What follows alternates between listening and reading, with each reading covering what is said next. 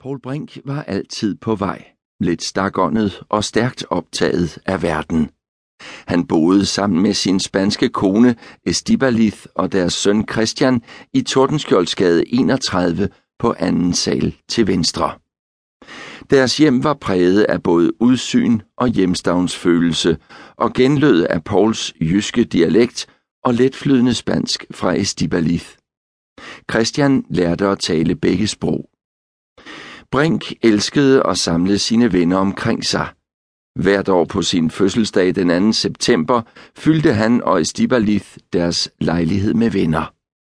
Der blev diskuteret på livet løs. Journalistik, etik, politik og tulesagen. Ofte diskuterede Paul Brink og jeg verdenssituationen, som vi opfattede den, hjemme hos ham, på Café Norden eller hvor det nu passede bedst. Paul Brink var journalist 24 timer i døgnet, og Tulesagen blev hans livs sag. Brink kom på sporet af Tulesagen i tiden som reporter på Østjyllands Radio i 1980'erne. Senere fulgte han sagen i det langt mere slagkraftige TV-avisen. Sagen voksede. Fra at være en sag for regionalradioen blev det en national og international sag, der satte forholdet mellem Grønland, Danmark og USA på spil. Redaktøren sendte ofte et blik mod himlen, når Paul Brink foreslog endnu et indslag om Thule-sagen i TV-avisen i begyndelsen af 1990'erne. Brink forfulgte sagen om thulearbejdere, der tilbage i 1968 havde ryddet op efter et B-52-fly, der læsset med fire brintbomber styrtede ned ved Thulebasen på Grønland. Redningsarbejdere blev syge, nogen fik kræft og enkelte døde. Brink rejste spørgsmålet, om der var en sammenhæng mellem redningsarbejdet i 1968 og kræftforekomsterne i 1990'erne. Det var ham, der afslørede, at B-52-flyet fløj med brintbomber, selvom Danmark udtrykkeligt havde sagt nej tak til atomvåben på dansk grund. Brink afdækkede systematisk et politisk dobbeltspil, der blev indledt i 1953, da grønlandske familier blev fordrevet til fordel for Thulebasen, uden at myndighederne dengang ville kalde det fordrivelse.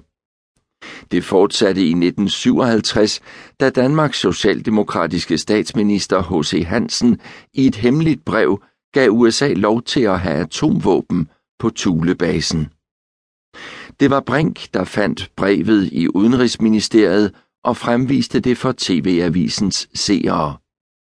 Brink afslørede lag efter lag i Thule-sagen med en stadighed, der fik TVA-chefen til at sukke, for var der tale om en mand med en sag, eller om en helt ekstraordinær sag af både national og international betydning. Paul Brink var en gammeldags journalist, der arbejdede i det 20. århundredes nye stærke medium, fjernsynet. Han var høj, kajtet, gik i det forkerte tøj i forhold til det modebevidste fjernsyn.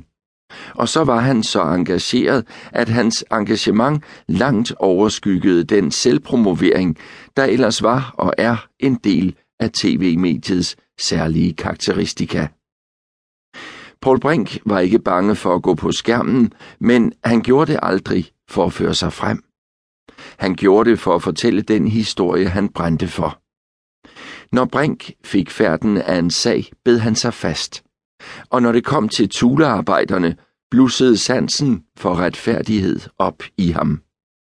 Han ønskede simpelthen, at de tulearbejdere, der betalte med deres liv og helbred, blev ydet retfærdighed og at de fordrevne familier fik kompensation. Arkiverne i DR indeholder timevis af indslag på radio og tv om Tulesagen. Paul Brink var drivkraften i sagen. Han fik i 1997 Kavlingprisen for sin indsats.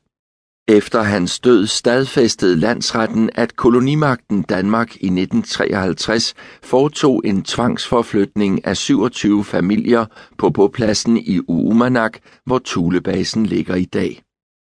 Familierne fik erstatning og Grønland en undskyldning af daværende statsminister